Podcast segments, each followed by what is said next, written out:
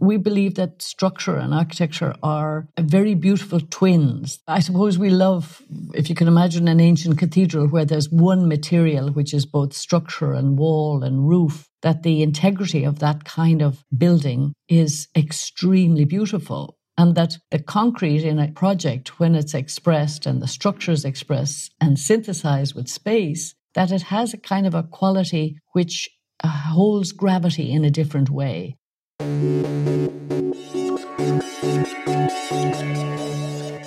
Hello and welcome to One to One. I'm Amelia, and this week I'm speaking with Yvonne Farrell, the director of Dublin based Grafton Architects. Grafton was recently awarded the RIBA's first ever international prize for their Universidad de Ingeniería y Tecnología, or UTEC, in Lima, Peru. The prize celebrates architecture that, according to the RIBA, provides, quote, a range of innovative responses to the role of public architecture providing major new additions to their contexts and communities. Farrell gave me the background to the project and its design process, while reflecting on how the award might influence the firm in the future.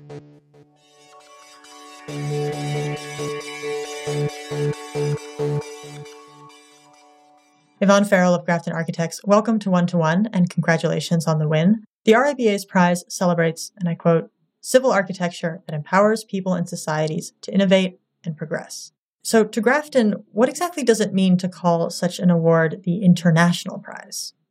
First of all, we'd like to say how absolutely thrilled we are to be the winners of this prize, of this award, not only for us as Grafton Architects and our team and the design team, but also for the client. The client, Eduardo Hochschild and his teams wanted to make a new university from scratch. So not only is it a new building, but also they're building up a curriculum in a very, very short time. So for everybody involved, it is a wonderful endorsement of belief belief. So it's uh, how can I express how these things that when people say prizes don't matter and they don't when you work hard and you're happy with the result. But when a gift like this comes out of the blue, you really realize how much pressure everybody works under. And these laurels or these gifts that come by way of an institute saying that the work is of such a caliber that it needs to be recognized, it's a wonderful thing. It makes you smile. And I think from the workmen who put the building together right through the whole construction, the design teams on different parts of the world to the client, it's a win-win situation and a very, very happy time because I'm sure all the architects listening realize and know from their experience that architecture is not an easy profession. It's a hard graft to go from idea to reality. Uh, we describe ourselves as translators of need into space and every architect goes through that kind of experience where you take the dreams and wishes of strangers and that you try to translate them into something both inventive and worthwhile. And it's a hard profession with huge responsibilities. But because it's so worthwhile, and we say that architecture is the new geography, that its impact on the earth is so phenomenal now since 2008, more people live in urban structures than in, if you like, nature, then what we do as architects has more impact and more social responsibility, we would argue. So the prize is, we're just absolutely delighted, Amelia. We are like Cheshire cats smiling. Regarding that issue of translation, taking the client's wish and turning it into the reality and, and, the difficulties inherent to that, Grafton Architects has described UTEC as a vertical campus. And I'm wondering if that's something that came in your own interpretation of the client's wishes or was whether that was something that they expressly asked for. No, this was a result of a competition. The competition was set, an international competition, and we decided that we would do it. And the terms of the competition was for a, a new, as I said, a new university with large laboratories, medium sized laboratories, libraries and auditoria. And so th- there was a need for these elements or these rooms. And then there was the site. And Lima was a city that we didn't know. Our office is based in Dublin, Ireland, on the edge of the Atlantic. And Lima is a desert city. It's 12 degrees south of the equator. So you would imagine that it would be very hot. But because of the Humboldt current, which comes up from Antarctica, the collision of the heat and the cool keeps Lima roughly in the 20s degrees Celsius, which means it's very pleasant all year round. So the description of the vertical campus arrived really through our, if you like, investigation of the client's needs and the site. And the site is a, like a boomerang shaped uh, site, if you can imagine. It's in a valley in from the Pacific Ocean. And we looked at the requirements need, looked at the site, looked at this issue of this very pleasant climate. And then we asked the question educationally. We said, if you have a climate which is beautiful and modestly pleasant all the year round, why can we not have circulation and everything possible outside so that inside and outside could blur and that we would only have the rooms that really needed air conditioning air conditioned? And because of this sense of movement and connection, and also because of the the sun at the 12 degrees, we wanted to use the rooms corbelling. We had the bigger rooms on the lower levels, the smaller ones as you move up, and those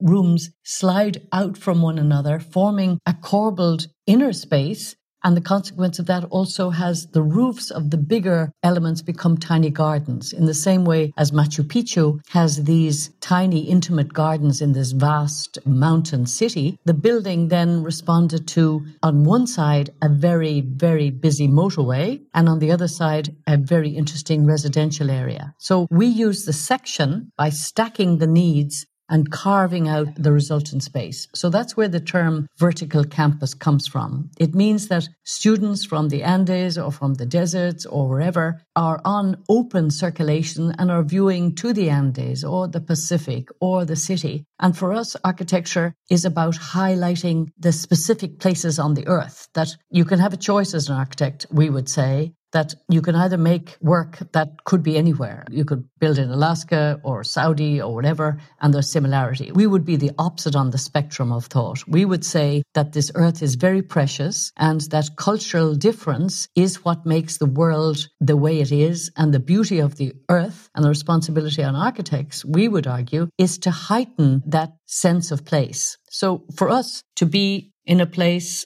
near 40 meter high cliffs to the Pacific with a breeze where you could have external circulation, which was both educationally interesting because you could have students walking on these bridges looking into laboratories of subjects maybe they hadn't considered and becoming intrigued by it or watching one another. So it was a, a scenario built up. We like to describe it as the physics of culture, where we go as strangers, we assess in a scientific way what are the climatic conditions, there's nine millimeters of rain per year. There's no need for insulation or waterproofing. And what liberation does that give architects?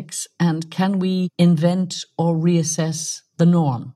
So you've mentioned a fair amount of ways in which you are able to kind of capitalize on the more either temperate aspects of the site or simply just the visual and landscape beauty of it. But what were some of the more difficult aspects of engaging, particularly with the site, given that it also is so close to a highway? Well, one is that uh, Lima is in a seismic area. So we had to obviously deal with the fact that hopefully we never experience the seismic properties of the building. But working with uh, local engineers, and for, well, before that, our engineers here in, in Ireland, and then working with local engineers as we made the building, the lower levels, say uh, the car parking areas, are actually embedded in the earth. And then above them are these huge seismic isolators, which are about a meter diameter. And these, if you like, allow the rest of the buildings to be on springs above. So the, the theory is, and I hope the actuality is also, that part of the building remains embedded in the moving earth and the building itself moves gently and sways in the event of movement. But the constraints of the site, it was amazing. When we won the competition, Amelia, we had seen a building built by Hans Hollein, the Austrian architectural firm in Lima, and we contacted them, called to their office, and they very kindly advised us on how they had actually built a building from Vienna to Lima. And through them, we met local architects who became our site architects, Alejandro Schell and Rafael Mistretta. And all the drawings were done in Dublin and in Ireland. All design was done here. And through working with them, it actually worked out extremely well. The speed at which the contract from its beginning to end was phenomenal. When we were on site, there were 900 men working. It was like watching a medieval cathedral being built. It was phenomenal, each in their orange work outfits in this concrete structure. It was amazing. And the disciplines, I suppose, or the issues that arose was the speed of construction and trying to they needed the university very quickly. What was interesting for us was that this allowed us to make a kind of matrix so that it's really platforms for living, uh, platforms for education, where you have the services become, if you like, not as disciplined. This is not a building like a Swiss clock. This is a, a series of platforms on which life happens and change happens. So the speed of the construction, if you like, was supported by architectural attitude and structural attitude, which is that architecture and structure are really the surfaces on which life happens. And the it was amazingly fast. It was terrific, brilliant project managers, terrific builders. Looking back on it, it was an amazing, from the word go, I think some projects, all the fortune lines of, of positivity somehow align. A terrific client, terrific competition, great team. It was a terrific process to be part of. How long specifically did it take from, as you said, start to finish?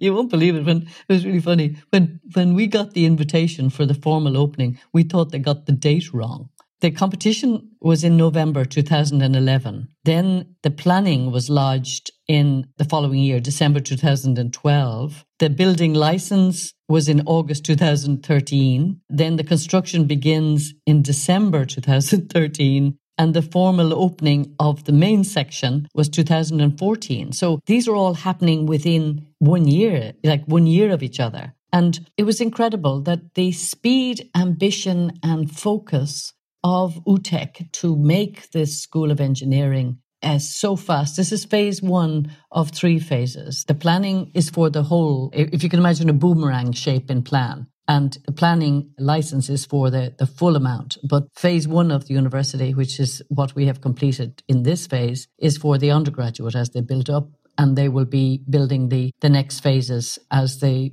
university expands. And Grafton has a fair amount of experience working on other projects for universities and, and, educational institutions. How would you compare UTEC to those projects and specifically what it kind of has in common, but also how it stands apart from those prior projects? Very interesting question, Amelia. We won a competition for a project in Milan, in Italy, for a university called Bocconi. And when we won that, it was the biggest project that we had dealt with. We have been in practice since the late 1970s here in Ireland, and we had been building schools and houses and apartments, a very mixed portfolio. When we built the Bocconi project, and just before we built that, we had been working on projects with Trinity College here in Dublin, where we were beginning to move into making larger scale structures and to see structure as being something that was getting lost in contemporary work. So in the, the Bocconi project, which was an enormous project for us, it was between 45 and 65,000 square meters in the city of Milan, a rationalist city, very had been very badly damaged in the Second World War. And this site, this was for a thousand professors, offices for a thousand professors and administrators, a big hall for a thousand people, and five halls for 300 people. So we were dealing with a huge project where we discovered that when you build large scale structure, which we did with large beams spanning 25 meters, carving into the earth, that structure is dissolved by light, that you can have a primitive sense. We have one cantilever where the big hall leans out over the main street and it's 22 meters and has this primitive sense of gravity. So when we were doing Bocconi, we were doing other projects, obviously, in terms of structure. And when we were doing the competition for UTEC and we were weaving this kind of open natural air and setting the structure, we set up the main circulation structure of the UTEC project every 20 meters with intermediate structure at 10. So we set up this kind of carcass, if you like, of structure and circulation, which sets up a kind of a three dimensional matrix in which the university happens. So the influence of one project to another from uh, projects in Ireland, from projects in Italy. I mean, we're building two projects in France at the moment and two in England, and each project fertilizes the other. They're different because they're in different places, but the sense of for us, I suppose, we don't make buildings where we kind of wrap up and hide the bones of the building. We believe that structure and architecture are very beautiful twins that I suppose we love.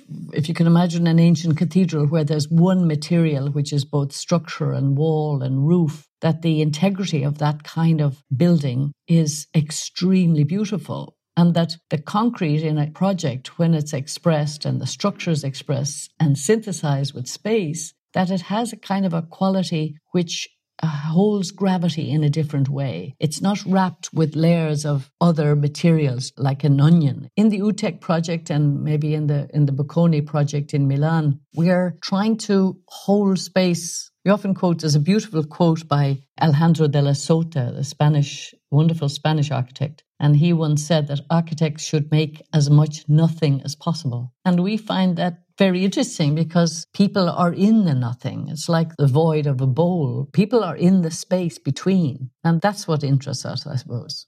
It's also quite remarkable given that this is the first, the inaugural international prize that RIBA is awarding to, to anyone. And so by having this kind of premier position, how do you hope the award will influence the practice when the reputation of it hasn't necessarily been set yet, or the identity of the prize is still kind of being determined, in fact, being set in a way by your, your winning of it. I think that we're very conscious that we were strangers in a different place and that the what we try to do is to culturally understand another place and to try and gift that the understanding of strangers to try and crack open the possibilities of, of new understandings of place rather than coming with a product that we would come with the facility of imagining a new Lima, a new Peru. I think if the award is to mean anything for us or for other architects, then it's really a, a kind of a, a, call for resistance that each place is specific and that it's not so much that we, I don't think this is a stamp for a certain kind of architecture. It's an endorsement of a certain way of thinking that you get a client who believes in education and in art and architecture willing to take gambles on strangers, but the responsibility then on strangers to interpret need and city and culture in a sensitive and in a, a sustainable. I mean, what we're trying to do, I suppose, is to say that the breeze from the Pacific is of cultural value. And the, the breeze that, that goes through the building is as much of value as a beautiful wrapping might be in some other building where the temperature is terrible or uh, extreme. So I suppose the prize means, I mean, it's a very brave prize for the RIBA to give because at one level it's kind of shocking. It's more an experimental and also the feeling of the building is like contemporary medieval. One of the things about the shape of the site, which is interesting, because the site is curved, because the site is, is a curve like a boomerang, it means that even though the structure is at every 20 meters, because it's shifting, if it was rectangle, it would be a very long repeated element, let's say. Because it's shifting, it means that each 20 meters, there's a new vista. There's no continuous vista. So the same feeling as you get in a medieval city where you're, you know, you move along and then you move to a next one and you move and you move. The physicality of the building is better than we imagined. What's very interesting about architecture is that you can talk about it. We have an expression, you can talk about it till the cows come home. But in the end, architecture is not about words. The words of architecture are spatial words. And that for Shelley and I, when the scaffolding came down in the interior of the vertical campus and we were walking through it for the first time, we looked at each other and kind of went, it's got more feeling and I think that that's what's interesting about it. Your listeners or people who are looking at it online or looking at the image of it, that the eye in modern society is the, the kind of arbiter, but the beautiful work uh, writing by Johannes Pallasmaa, work which describes you know the eyes of the skin, where he's calling on us all, and particularly within our profession, that really the body is the arbiter of space, and that you have to walk in something and feel with your skin and experience something, that that is architecture. It's not a visual thing. I mean, for some people looking at the UTEC project, it looks like a, a friend of mine described it to me as a ghost ship in porcelain which I thought was, was rather beautiful. But some people will see it as a kind of a dinosaur carcass. But it is something that we believe more and more in that, that architecture is an experiential discipline. It's not a visual. And you could argue that UTEC is odd looking, but it comes from, if you like, a, a, a deep effort to try and invent a way of being outside and inside simultaneously. So the consequence of that architecturally is a rather bony, eyeless, gaunt object that as you're traveling on the motorway, you see this kind of ripple of what we call the arena for learning. It's a large structure representing engineering, but the feeling of it is different. So it's a kind of a, how do we say, the challenge is a spatial challenge. And the continuity of one material allows us to make a kind of a carved mountain. This is like the inside of a mountain. And aside from the fact that the building is for a university, the prize is given in awarding of a piece of architecture that is civil architecture that empowers people and societies to innovate and progress, in the RIBA's words. In as many architecturally inclined words as you like, or whichever vocabulary you choose to call upon, how would you describe precisely through the design how UTEC makes that possible? How can it actually empower people and societies to innovate? I think that in a general way, we could have done three towers for the three phases with lifts and a student goes in, presses a button, goes up to the fifth floor, has a lecture, goes down the lift, goes home. That could have been the response to a, a program of three phased university, contemporary university. I think the empowerment for us, if I was to describe them more, is that if you're a student who is with their laptop on a small terrace looking out to the ocean or looking at the city or looking at the sky or the moon, that it throws them both introvertedly to the community of scholars they're part of, but also makes them aware of where they are. And I think that that empowerment, say for the student or the professor, is very much in the way we think. And also in terms of civic architecture, part of the brief and part of the competition brief is the to have the the large hall and the smaller hall to become a cinema where art and the community in the future uh, will feel more that the thresholds will blur. I mean, we're in South American cities, security is a different issue than it is here in Europe. So there are layers, mindful layers of security in most buildings in the city. So we're trying to not only blur the boundaries of climate, but also blur the boundaries of layers of society within the city of Lima. So the motorway, when you're passing by on the motorway, you can kind of see what's going on from the, at the speed you're going at. On the eastern side to the Barranco, which is the more residential, there are these kind of cascading gardens. And there's a very beautiful essay, I think it's called Platform and Horizon by William Curtis. And the description reminds us of the beautiful sketches by the Danish architect Jørn Utzon, where he did these beautiful sketches of the um, Mayan temples in Mexico, where platforms and layers also connect you beyond. So I think there's the, the civic is really trying to emphasize connections beyond the intimacy of the university itself to kind of throw out the gaze of the student and professors to the city and vice versa. Well, Yvonne, thank you so much for talking with me. And again, congratulations on UTEC's win. I really appreciate the time to talk about it with you, Amelia. Thank you very much. Thanks for listening to Archinect Sessions 1 to 1 with Yvonne Farrell of Grafton Architects. Dana Lovoinov edits our podcast, and Matt Skillings composed the music. Myself and Paul Petrunia are the producers of 1 to 1. New episodes come out each Monday. You can subscribe to us on iTunes and Google Play Music. And if you like the podcast, please consider leaving us a review. We are at Arc Sessions on Twitter, and you can always email us at connect at archinect.com. Thanks again for listening to One to One.